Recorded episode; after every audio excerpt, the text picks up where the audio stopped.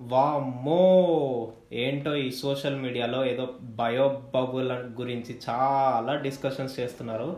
అర్జెంటుగా మన అవిలాస్తో వీటి గురించి తెలుసుకోవాల్సిందే. Welcome to Telugu one cricket podcast. నేను మీ హోస్ట్ మురళీకృష్ణ.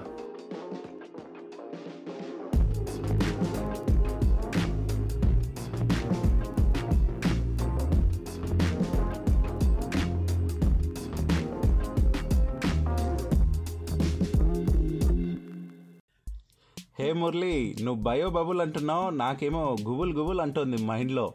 ఎందుకు తెలుసా? సో ఒకవైపు ఏమో ఈ ఆస్ట్రేలియాలో జరుగుతున్న బయో బబుల్ని అతిక్రమించారు అది ఇది అనే న్యూస్లు. ఇంకోవైపు ఏమో దానికంటే క్రేజీగా గుబేల్ గుబేల్ అనిపించేలా. ఇంత క్రేజీగా ఎందుకు మాట్లాడుతున్నాను నీకు చెప్పేస్తావు ముందుగా.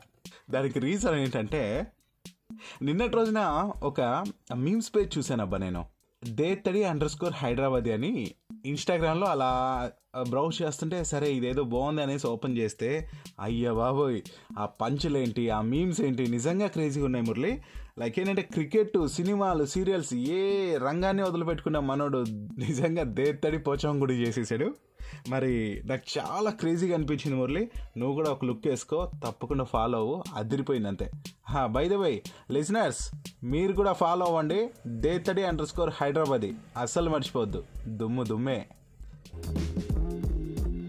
హే అభిలాష్ హలో మురళి ఎలా ఉన్నావు? యా ఫైన్ నువ్వు ఎలా ఉన్నావు? ఎస్ అదే సూపర్ మరి యాజువల్గా చెప్పావు కాబట్టి అప్డేట్స్ అది ఇది అనేసి. సో నిజంగానే చెప్పాలంటే చాలా విషయాలు మనం డిస్కస్ చేయాల్సి ఉంది. బికాజ్ మన పక్క కంట్రీలో ఉన్న అదే మన పాకిస్తాన్ అంటాం కదా పక్కన పొరుగున దేశం. ఆస్ట్రేలియాతో జరిగిన తొలి టెస్ట్లో మన వాళ్ళు ఓడిపోయారు. మరి రెండో టెస్ట్లో అద్భుతంగా పుంజుకొని.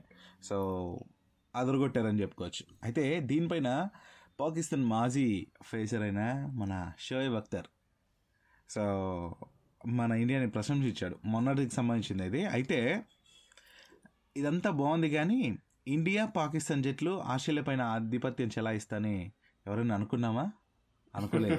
కానీ అది ఇప్పుడు జరుగుతోంది అనేసి ఎందుకో మరి ఇండియాని సపోర్ట్ చేస్తూ ఈ సిరీస్ ఎట్లాగైనా టీమిండియా గెలవాలి అనేసి కోరుకుంటాను అనేసి తను సోషల్ మీడియాలో అయితే అలా పోస్ట్ చేశాడు. బట్ ఎందుకు ఇండియాకి సపోర్ట్ చేసావు అనే క్వశ్చన్ మరీ ఎవరో ఒకరు వేస్తారనేసే ఏమన్నారంటే ఇండియా ఫస్ట్ మ్యాచ్ ఓడిపోయినా తర్వాత పుంజుకున్నారు. రహానే సెంచరీ నిజంగా అదరగొట్టాడు. ఆ సెంచరీ అనేది మ్యాచ్ స్వరూపాన్ని మార్చేసింది. అందుకే నేను భారత్ గెలవాలి అని కూడా కోరుకుంటున్నాను అనేసి అన్నాడు. యా. షోయబ్ అఖ్తర్కి మనం చెప్పాల్సింది ఒకటే ఖచ్చితంగా ఇండియా గెలుస్తుంది అనే చెప్తాం మనం. యప్. ఏదేమైనప్పటికీ యాజ్ ఏ స్పోర్ట్స్ మ్యాన్గా తను చెప్పడం యాజ్ ఏ క్రికెటర్గా తను చెప్పడం ఓకే అంటూ మనం ముందుకు వెళ్ళిపోతే మురళి ఇంకా మన రోహిత్ శర్మ. సో తను ఎప్పుడెప్పుడు గ్రౌండ్లో కనిపిస్తాడా ఎప్పుడెప్పుడు మ్యాచ్ మొదలవుతుందా సో ఆ మ్యాచ్లో మా రోహిత్ శర్మ బ్యాటింగ్ చూడాలి అనేసి కల్లారా ఎదురు చూస్తున్న మనలాంటి ఎంతోమంది అభిమానులకైతే ఇది గుడ్ న్యూస్ అని చెప్పుకోవచ్చు. మరి మనం లాస్ట్ ఎపిసోడ్లోనే చెప్పాము మరి క్వారంటైన్ కంప్లీట్ చేసుకుని ఇక టీంతో కలిశాడు అనేసి. ఇక అయితే దాదాపు ఫోర్టీన్ డేస్ రోహిత్ శర్మ ఏం చేశాడంటే క్వారంటైన్ అంటే నాకు తెలిసి ఇంకా తన గ్రౌండ్లోకి కూడా వచ్చే పని ఉండదు. సో. కాబట్టి రూమ్లోనే ఉండిపోవడంతో ప్రాక్టీస్ మిస్ అయి ఉంటుంది కదా మురళి. సో కాబట్టి ప్రాక్టీస్ అయితే చాలా అవసరం అనేసి సో విశ్లేషకులు అన్నట్టు తెలిసింది. అండ్ ఏంటంటే తను ఎంత త్వరగా ప్రాక్టీస్ చేస్తే ఎంత బాగా ప్రాక్టీస్ చేస్తూ ఉంటే అంత బాగా మరి రాణించే అవకాశం ఉంటుంది. సో ఈ ఇంకా మనకు తెలిసిందే ఇంకా త్రీ డేస్లో మరి టెస్ట్ మ్యాచ్ కూడా స్టార్ట్ కాబోతుంది. థర్డ్ టెస్ట్ మ్యాచ్ మరి దీనికోసం హిట్ మ్యాన్ ఎలా ప్రాక్టీస్ చేస్తాడు ఏంటి అనేది చూస్తే ఈ విషయాల గురించి ఆలోచిస్తుంటేనే పాపం మన వాళ్ళు ఏం చేశారంటే న్యూ ఇయర్గా న్యూ ఇయర్ డిన్నర్ ప్లాన్ కోసం ప్లాన్ ఎవరో చేశారు బయటకు వెళ్ళారు. అది పెద్ద రచ్చ అయిపోయింది. యా నేను వింటూ ఉన్నాను. ఎందుకు వెళ్ళాంరా బాబు అని జుట్టు పిక్కుంటుంటారు నిజంగా ఎస్పెషలీ రిషబ్ పంత్ రోహిత్ శర్మ పాపం. సో అలా చూస్తూ ఉంటే ఏంటంటే లైక్ వాళ్ళు భోజనానికి వెళ్ళి ఒక ఇండియన్ ఒక అతను అభిమాని వాళ్ళని గమనించి ఆ బిల్లు పే చేశాడట. సో ఆ బిల్ ఐ థింక్ ఆరేడు వేల దాకా ఉంది. సో దాన్ని కట్టాడంటే. ఆ విషయం ఆటగాళ్ళకి మన ప్లేయర్స్కి తెలిసి వద్దు వెనక్కి తీసేసుకోమనంటే అతను ఒప్పుకోలేదంటే. సరే అనేసి వదిలేశారు. ఇక దాంట్లో ఏమొచ్చాయి? చివర్లో ఇంకా అతని పంత్ హక్ చేసుకున్నాడు. ఈ ఈ కోవిడ్ టైంలో హక్ చేసుకోవడం రాంగ్. సో కోవిడ్ నిబంధనలు అతిక్రమించాడు. మరి క్రికెటర్గా తను అట్లా ఇచ్చేయకూడదు. తనకు కొన్ని రూల్స్ ఉన్నాయి. అంటే ఆస్ట్రేలియా క్రికెట్ ఆస్ట్రేలియాకి సంబంధించి రూల్స్ ప్రకారం బయట వాళ్ళతో అసలు ఇది అవ్వకూడదు. అట్లాంటిది బయటకు వెళ్ళారు. సో ఈ రూల్స్ అన్నీ అతిక్రమించారు ఈ బ్యాట్స్మెన్స్ ఈ ప్లేయర్స్ అనేసి అదొక వైరల్ అయిపోయింది. సరే. తర్వాత ఏమొచ్చింది పాపం? తానికి సమాధానం చెప్తూ నేను ఫ్లోలో చెప్పాను ఫ్లోలో పోస్ట్ పెట్టాను అంతేకాని నేను హక్ చేసుకోలేదు ఏం చేసుకోలేదు అని చెప్పారు. సరే ఇదంతా అయ్యాక ఎవరెవరు వెళ్ళారబ్బా అని చూస్తే రోహిత్ శర్మ పంత్ సైని గిల్ వీళ్ళు లంచ్కి వెళ్ళారనమాట సరే ఇది బాగుంది. ఇక తర్వాత ఏమైందంటే ఆ బిల్ రిసిప్ట్ ఏదైతే ఉందో ఆ రిసిప్ట్కి సంబంధించి ఇంకొక గొడవ మొదలైంది మురళి. ఇది మరి దారుణం. ఏంటిది? మరి బయో బబుల్కి సంబంధించిన ఆ, నిబంధనలు అయితే ఉల్లంఘించలేదనేసి మరి బీసీసీఐ స్పష్టం చేసింది. కాకపోతే దాంట్లో నవల్ నవల్దీప్ సింగ్ అనే అతను పే చేశాడట. అండ్. చివరిలో తను హక్ చేసుకున్నా అనే దాని నుంచి బయటకు వచ్చాడో లేదో ఈ బిల్లో ఏంటంటే ఆ ఐటమ్స్ చూసి దాన్ని కామెంట్లు చేస్తున్నారు. సో అందులో మరి నువ్వు అంటే క్యాష్లు ఇవంతా తీసుకొచ్చేసి అలాంటివి తింటావా ఇలాంటివి తింటారా అది ఇది అనేసి. అసలు అదంతా డిస్కషన్ చేయక్కర్లేదు. కాకపోతే ఏదో ఒకటి వేలెత్తి చూపాలనేసి చాలామంది అలా చేయటం నిజంగా మరి అదొక హైలైట్ చేశారు. పాపం అది కూడా సమాధానంగా మిగతా క్రికెటర్స్ చెప్పారు. అది కూడా పక్కన పెడితే ఇంకా ఇప్పుడు ఫైనల్గా దానికి సంబంధించి ఒక న్యూస్ వచ్చింది. అందరికీ కోవిడ్ టెస్ట్ చేశారంట. అందరికీ నెగిటివ్ రావడంతో బయటకు వెళ్ళిన వాళ్ళకి. సో హ్యాపీగా వాళ్ళనైతే ఇప్పుడు అదే బస్సులో సిడ్నీకి ఎక్కించారు అనేసి తెలుస్తోంది. మరి ఇంకోటి ఏంటంటే ఈ మ్యాచ్ గురించి నేను ఇంకో అప్డేట్ ఇవ్వాలి మురళి. ఈ థర్డ్ టెస్ట్ మ్యాచ్ అయితే బాగానే జరుగుతుంది అంతా బాగానే ఉంది. కాకపోతే ఈ ఫోర్త్ టెస్ట్ మ్యాచ్ ఏదైతే జరగబోతుందో అది డౌటే అనేసి అంటున్నారు. సో మ్యాచ్ జరగచ్చు జరగపోవచ్చు ఎందుకంటే ఈ జాన్ ఫిఫ్టీన్త్ నుంచి ఆ ఫోర్త్ మ్యాచ్ అయితే జరుగుతుంది. మరి బ్రిస్బెన్లో లాక్డౌన్ విధించారు ఇప్పుడు. ఓకేనా? ఓకే. సో అక్కడికి వెళ్ళాలంటే మరీ క్వారంటైన్లో ఉండి వెళ్ళాల్సిందే. సో దానికి టీమిండియా ప్లేయర్స్ అయితే రెడీగా లేరట. సో మన ప్లేయర్స్కి అది ఇష్టం లేదు. ఇప్పుడే నెల రోజుల పైగా మేము క్వారంటైన్లో ఉండొచ్చాము మరీ వన్ వీక్ టెన్ డేస్ ఇట్లా క్వారంటైన్ అంటే ఇబ్బందికరంగా ఉంటుంది. సో కాబట్టి కుదరదు అనేసి అయితే మన ఇండియా ఎవరైతే ఒకరు ఉంటారో ప్రతినిధిగా సో టీమిండియా మేనేజర్ అయితే దానికి ఇన్ఫార్మ్ చేశారట. మరి అయితే సిడ్నీలో నాలుగో టెస్ట్ జరపాలని అయితే వీళ్ళు సజెస్ట్ చేశారట మన ఇండియన్ ప్లేయర్సే. సో అక్కడైతే మేము ఆడతాము అనేసి బికాజ్ ఇప్పుడు థర్డ్ టెస్ట్ కూడా అక్కడే ఆడబోతున్నారు కదా. సో అటు రూల్స్ ఒప్పుకోకపోతే మాత్రం ఇండియా ప్లేయర్స్ బిస్ బ్రిస్బెన్కే రావద్దు అనేసి అక్కడ గవర్నమెంట్ అయితే చెప్తుంది. సో మన వాళ్ళన్నా తగ్గాలి వాళ్ళన్నా మ్యాచ్ని చేంజ్ చేయాలి ఏదో ఒకటి జరగాలి. లేకపోతే. ఈ మ్యాచ్ పెద్ద డౌట్గానే ఉంది మురళి. సో మ్యాచ్ జరిగితే మంచి కిక్ ఉంటుంది సిరీస్ ఎవరిది ఏంటనేది తెలుస్తుంది. లేకపోయినా కూడా ఛాన్స్ ఉంది బికాజ్ ఈ థర్డ్ టెస్ట్ మ్యాచ్ ఎవరైతే గెలుస్తారో వాళ్ళకే సిరీస్ కావాల్సి అవుతుంది. ఇఫ్ ఫోర్త్ టెస్ట్ మ్యాచ్ జరగకపోయినా. రైట్ యా బికాజ్ ఒకటి ఒకటితో లీడ్లో ఉన్నారు కాబట్టి. ఇంకొక విషయానికి వచ్చేస్తా. అదేంటంటే నిన్నటి రోజున మన వాళ్ళు ప్రాక్టీస్ కోసం రెడీగా ఉంటే మరి వర్షం వచ్చేసి మెల్బోర్న్ గ్రౌండ్ మొత్తం తడిసి ముద్దవుతుందంట. దానికోసం ప్రాక్టీస్ కూడా రద్దయింది. ఇంకేంటంటే ఇంకా జిమ్లోనే మన వాళ్ళు ఫిట్నెస్ కోసం అట్లా ఇట్లా ఏవో సెషన్స్ చేసుకుంటున్నారు. ఇక బీసీసీ అయితే ఆ విషయాన్ని కూడా మరి పోస్ట్ చేసింది. మన వాళ్ళు ఈరోజు ప్రాక్టీస్ చేయలేదు బికాజ్ ఈ వర్షం వల్ల అనేసి. ఇంకేంటంటే భారత్తో పాటు ఆస్ట్రేలియా కూడా ప్రాక్టీస్ చేయాల్సింది వాళ్ళు కూడా చేయలేదంట సో ఇది ఏమన్నా ఇది అవుతుందా అనేసి అనుకుంటూ ఉంటే ఇప్పుడు రోహిత్ సైని పంతులు బయటకు వెళ్ళి ఏదైతే రచ్చ జరిగిందో అలాంటి రచ్చే కోహ్లీ అండ్ పాండ్యా పైన జరిగింది. అదేంట్రబ్బా అనుకుంటే సో ఈ హాట్ టాపిక్లోనే ఇంకొక హాట్ టాపిక్ ఇది. మరి మొదటి టెస్ట్ ముందరే మన కోహ్లీ పాండ్యా బయో బబుల్స్ రూల్స్ని క్రాస్ చేస్తూ మరి మాస్క్ లేకుండా ఒక బేబీ స్టోర్కి వెళ్ళారట. బికాజ్ హార్దిక్ పాండే తండ్రి అయ్యాడు. మన కోహ్లీ తండ్రి కాబోతున్నాడు కదా. సో దీంతో పాపం షాపింగ్ చేయాలనుకున్నారేమో పుట్టబోయే పిల్లలకి ఐ మీన్ పుట్టిన బేబీకి కోహ్లీ అయితే పుట్టబోయే బేబీ కోసం అనేసి. మరి వాళ్ళు షాపింగ్ చేసిన ఫోటోలు అయితే లీక్ అయ్యాయి. ఆస్ట్రేలియాలో ఒక న్యూస్ పేపర్ ఆ ఫోటోలు లీక్ చేస్తూ మరి వీళ్ళు రూల్స్ని అతిక్రమించారు అది ఇది అనేసి పోస్ట్ చేస్తున్నారు.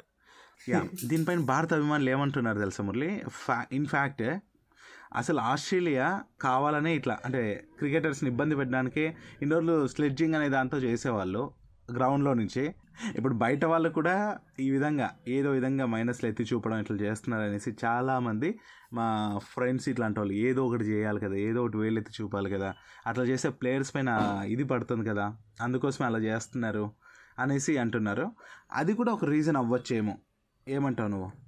నాకు అది అంతగా అనిపించట్లేదు. జస్ట్ లైక్ నెగటివిటీని పాస్ చేస్తున్నట్టు లైక్ స్లెడ్జింగ్ చేస్తున్నట్టు అట్లేం అనిపించట్లేదు. అంటే ఇప్పుడు మనం అనుకునే దాన్ని బట్టి ఉంటుంది కదా అది. Yeah yeah. యాక్చువల్లీ నోట్ గమనించు. ఇప్పుడు రీసెంట్గా రెస్టారెంట్ ఇష్యూనే మనం మాట్లాడాం కదా ఇప్పుడే. అది. కావచ్చు ప్లేయర్స్ ఎంత సఫర్ అవుతారు? ఎందుకంటే ఈ బీసీసీ ఏమో ఇటు సైడ్ నుంచి ఒత్తిడి తెస్తుంది మీరు అలా వెళ్ళకూడదు కదా అది ఇది అని చెప్పేసి. రూల్స్ క్రాస్ చేసినట్టే. అండ్ అభిలాష్ ఇప్పుడు ఒకటే అంటాను చూడు. ఇప్పుడు. నువ్వు నేను ఎన్ని మాటలు మాట్లాడుకున్నా గానీ అల్టిమేట్లీ బీసీసీ అనేది ఒక బోర్డు ఉంది మనకి. ఆ బోర్డే డిసైడ్ చేస్తుంది ఏం చేయాలి వీళ్ళని ఏం చేస్తే కరెక్ట్ వాళ్ళు ఏం నిజం అనేది అదే. ఇన్వెస్టిగేట్ చేస్తుంది అదే డిసైడ్ చేస్తుంది. నీకు. అర్థం అవ్వట్లే నేను ఏం చెప్తున్నానంటే ఇప్పుడు ఒక ఇష్యూ జరుగుతుంది. ఆ ఇష్యూ ప్లేయర్స్ పైన జరుగుతుంది. ప్లేయర్స్ మనసు అనేది ఐ మీన్ వాళ్ళ ఆలోచన విధానం అనేది పక్కా కూడా సఫర్ అవుతారు. సో అది అనేది మ్యాచ్ పైన పడచ్చు అనేసి నేను అంటున్నా. సో దానివల్ల ఏంటంటే ఒత్తిడికి గురవటం ఇదంతా జరుగుతుంది. ఈవెన్ ఆస్ట్రేలియా క్రికెటర్ ఒకరు ఉన్నారు. మాజీ క్రికెటర్ బ్రాడ్ హ్యాడిన్ గురించి మన అందరికీ తెలిసిందే. తను. కూడా అంతే. మన ఇండియా టీం పైన విమర్శలు అయితే చేశాడనమాట. లైక్ ఏంటంటే ఆస్ట్రేలియాతో గబ్బాలో జరిగే లాస్ట్ టెస్ట్ ఓడిపోతామని తెలిసే మరి టీమిండియా ప్లేయర్స్ అయితే ఇట్లా ఆడేందుకు అభ్యంతరం చెప్తున్నారు?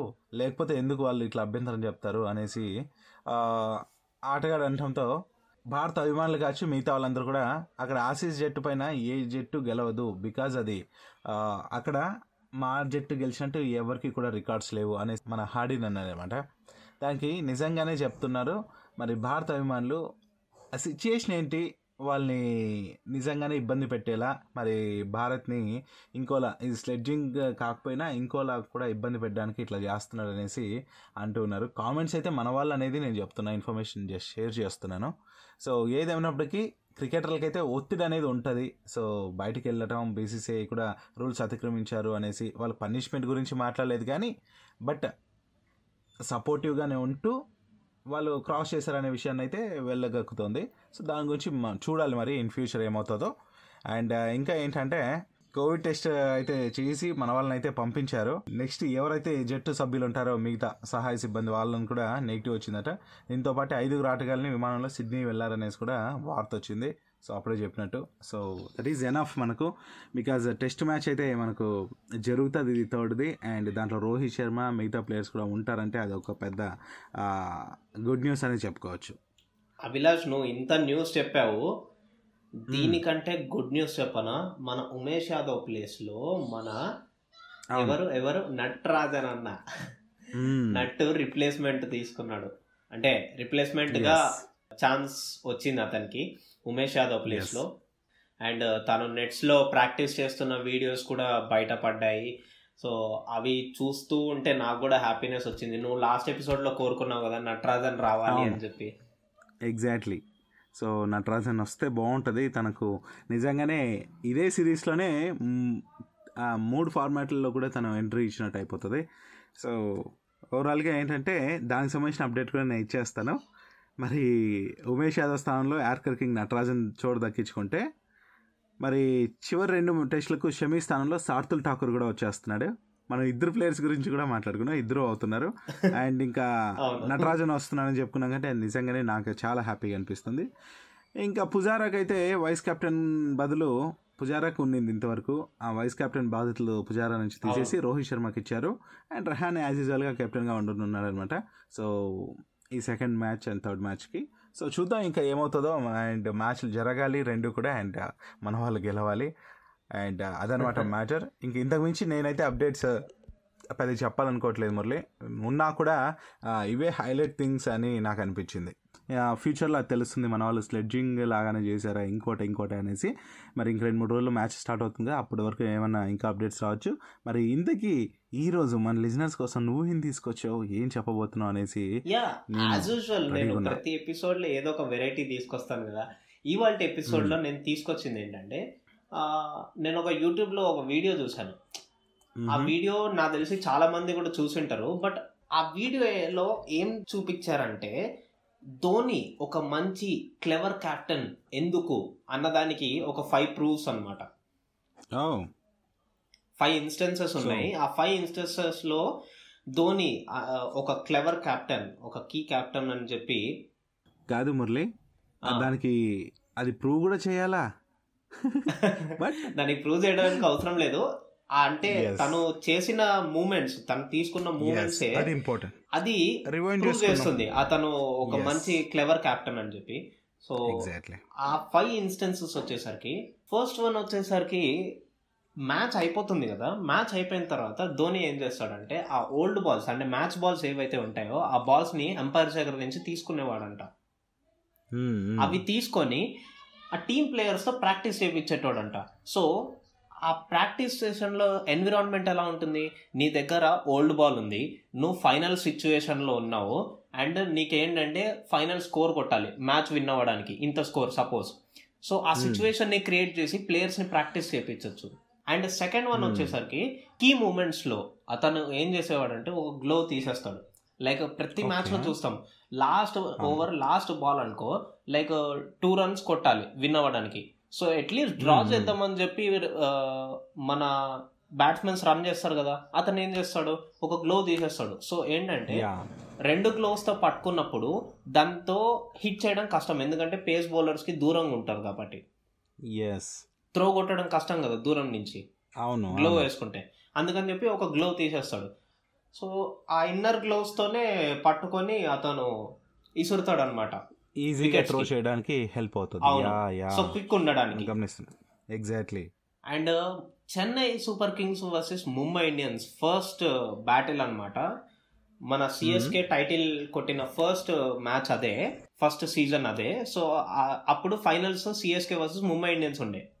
అప్పుడు కిరణ్ పోలార్డ్ నార్మల్గా స్ట్రైట్ ఆడుతూ ఉంటాడు. గుర్తుందా నీకు? అవును అవును. సో స్ట్రైట్ ఆడుతుంటే బౌండరీస్ కొడుతున్నాడు ఉరికే అని చెప్పి మన ధోని ఏం చేశాడు? ఒక ఫీల్డర్ని తెచ్చి ఎంపైర్ ఎంకాల పెట్టాడు. ఇంకా పొలాడ్కి వేరే దారి లేదు. కొడితే స్ట్రైట్ కొట్టాలి. లేకపోతే ఇంకా అవతలకి అంటే. లెగ్ సైడ్ కొట్టుకోవాలి. సో పొలాడ్కి ఇంకా వేరే ఆప్షన్ లేకుండా తను స్ట్రైట్ ఆడాడు వికెట్ పోయింది. ఆ ఇంకా మన వాళ్ళు మ్యాచ్ విన్ అయ్యారు ఇది చిన్న ఇన్స్టెన్సే బట్ అదొక క్లెవర్ మూవ్ కదా. ఒక ఫీల్డర్ని తెచ్చి స్ట్రైట్లో పెట్టడం ఎంపైర్ వెనకాల. అసలు ఎవరు పెట్టరు. ఎందుకంటే లెగ్ సైడ్ ఆఫ్ సైడ్ మనం కవర్ చేసుకుందాము సింగిల్స్ అన్న ఆపుకుందాం అని చెప్పి అందరూ ముందర ముందర పెట్టుకుంటారు. బట్ మ్మ్. ధోని స్ట్రైట్ అవే ఎంపైర్ వెనకాల పెట్టాడు. ఎగ్జాక్ట్లీ తను సిచ్యుయేషన్ తగ్గట్టుగా స్పాంటనిటీగా ఇంప్లిమెంట్ ఏదైతే చేస్తాడో అది హైలైట్ అని చెప్పుకోవాలి మురళి. అందుకే తను. లీడర్ అండ్ ఇంకొకటి వచ్చేసరికి మనకు India versus Pakistan T twenty series గుర్తుందా నీకు చాలా స్టార్టింగ్లో. టీ ట్వంటీ వచ్చిన స్టార్టింగ్లో. World cup T twenty world cup India versus Pakistan. అప్పుడు Hmm. బౌల్ అవుట్ జరిగింది. అంటే ఇప్పుడు అంటే సూపర్ ఓవర్ జరిగింది కానీ అప్పుడు మ్యాచ్ డ్రా అయితే. మనకి ఏముండేది అంటే బౌల్ అవుట్ చేస్తారు. అంటే బౌలర్స్. వచ్చి వికెట్స్కి హిట్ చేయాలన్నమాట. అవును. ఎన్ని వికెట్స్ ఫైవ్ ఛాన్సెస్ ఏమో ఉంటాయి? ఫైవ్ ఆర్ సిక్స్ సో ఎన్ని ఎక్కువ పడితే వాళ్ళు పాకిస్తాన్ వాళ్ళు ఉమర్ గుల్ని యాసిర్ని తర్వాత షాహిద్ అఫ్రీని అఫ్రిదీని తీసుకున్నారు అంటే ఫస్ట్. Three but. మన ధోని మూమెంట్ ఏం చేశాడంటే అక్కడ పార్ట్ టైం బౌలర్స్ని సెలెక్ట్ చేసుకున్నాడు. ప్లెయిన్ బౌలర్స్ని తీసుకోలేదు అంటే కంప్లీట్ బౌలర్స్ని తీసుకోలేదు పార్ట్ టైం బౌలర్స్ని. తీసుకున్నాడు వీరేందర్ సెహ్వాగ్ని రాబిన్ ఉత్తపాని అండ్ హర్భజన్ సింగ్ని అవును అండ్ ఇంకోటి అబ్జర్వ్ చేయాల్సింది ఏంటంటే పాకిస్తాన్ వాళ్ళు వాళ్ళ వికెట్ కీపర్ని నించోబెట్టారు. మన ధోని మాత్రం కూర్చున్నాడు. కూర్చున్నప్పుడు నించున్న దానికి చాలా డిఫరెన్స్ ఉంది. అది మనకి ఆ వీడియో చూస్తే కూడా అర్థమవుతుంది. ఇప్పుడు తను నించున్నాడు అనుకో బౌలింగ్ చేసే వాళ్ళ ఫోకస్ అంతా ధోని వైపు ఉంటుంది కానీ వికెట్ వైపు ఉండదు. ఇప్పుడు బ్యాట్స్మెన్ బ్యాట్స్మెన్ నించుంటాడు కాబట్టి వికెట్స్ ముందర మన బ్యాట్స్మెన్కి తగ్గట్టే వేస్తాం అది. మనకి ఆటోమేటిక్గా బ్యాట్స్మెన్ వేయాలి అండ్ అనిపిస్తుంది. బట్ అదే మనం. కూర్చొని ఉన్నాం అనుకో అందుకనే ధోని నీల్ డౌన్. చేసి కూర్చున్నాడు. అవును వికెట్ కనిపిస్తుంది కాబట్టి వికెట్ వేస్తాం మనం. నిజమే. ఏంటంటే బాల్ అక్కడికి వెళ్ళాలి అనే టార్గెట్ ఉంటుంది. అంటే మైండ్ అలా ఆ సిచ్యువేషన్లో అట్లా అనిపించి అక్కడికే వెళ్ళొచ్చు. సో దాని బదులు వికెట్ ముందర ఉంటుంది కాబట్టి తను కూర్చుంటే సో వికెట్కి వేసే ఛాన్స్ ఉంటుంది. ఎక్కువ ఛాన్స్ ఉంటుంది వికెట్కి పడడానికి. అవును. సో మంచి క్లవర్ అనడానికి ఇవి నిజంగానే ప్రూఫ్స్ ప్రూఫ్స్ ప్రూఫ్స్ కలర్ కనిపిస్తుంది. అండ్ ఒకనొక టైంలో మన ఇండియా వర్సెస్ ఆస్ట్రేలియా మ్యాచ్ అది. అప్పుడు ఏమైందంటే ఇండియా చేజింగ్ చేస్తుంది. There are many runs to hit చాలా రన్స్ ఉన్నాయి. అప్పుడు మన ధోని దినేష్ కార్తిక్ బ్యాటింగ్ చేస్తున్నారు. ఓకే. సో కొంచెం బ్రేక్ టైం లాగా ఉండే అప్పుడు డ్రింక్స్ కోసము చహాల్ ఇంకా మన ఖలీల్ అహ్మద్ వచ్చారనమాట డ్రింక్స్ తెచ్చియడానికి. సో. ఖలీల్ అహ్మద్ ఏం చేశాడంట పోయి పిచ్ మీద నడిచాడు. ఓకే. సో అతను వేసుకున్న షూస్కి పిచ్ మీద నడిస్తే గనుక అది గతుకుల్లాగా అయిపోతాయి తర్వాత. ఓకే. ఎస్ ఎస్ సో ఆ గతుకులన్నీ పడితే గనుక బౌలర్స్కి చాలా హెల్ప్ఫుల్ అవుతుంది. అందుకని చెప్పి ధోని ఖలీల్ అహ్మద్ని తిట్టేసి పిచ్ పక్కన నుంచి రా అని చెప్పి చెప్పాడు ఆ మ్యాచ్లో okay he may be cool but. ఈ టైంలో సిచ్యువేషన్లో ఒకవేళ ఖలీల్ అహ్మద్ నడిస్తే గనుక కంప్లీట్గా నడిస్తే గనుక పిచ్ మొత్తం అంతా గతుకులు పడతాయి మనకే అప్పుడు. కష్టమయ్యేది అది అతను. తిట్టడం వల్ల అతను పక్కన నుంచి వచ్చాడు కొంచెం గతుకులు అనేవి పడలేదు బట్ Hmm. స్టిల్ మనం మ్యాచ్ గెలిచాం అది మేబీ. అదొక ఫ్యాక్టర్ అయి ఉండొచ్చు. అదొక హెల్ప్ఫుల్ థింగ్ అయి ఉండొచ్చు. చెప్పలేము. సో చిన్న హెల్ప్ అయినా చేసిండొచ్చు ధోని అలా రియాక్ట్ అవ్వడం తను పక్కకి తప్పుకోవడం వల్ల. సో ఏదైనప్పటికీ ధోని చేశాడు అంటే అదొక నమ్మకం మనకు. సో తప్పకుండా తను మ్యాచ్ కోసం ప్రాణాలు పెట్టే టైప్. సో తెలియని ఒక కాన్ఫిడెంట్ ఉంటుంది. సెహ్వాగ్ అంటే ఒకప్పుడు గ్రౌండ్లో తను దిగాడంటే తెలియని నమ్మకం ఏదైతే ఉండేదో మ్యాచ్ ఈరోజు మందే అన్నట్టు. ధోని ఉంటే కూడా చివరి బాల్ వరకు ఒక ఏదో తెలియని ఒక గట్టి నమ్మకం. ఎస్ చూసుకుందాం లేబ్బా అంత టెన్షన్ పడాల్సిన పని లేదు అన్నట్టు ఉండేది. So that is Dhoni. So salute చేయాల్సిందే నేనైతే చేస్తున్నాను. ధోని బై యువర్ ఆసం అంతే.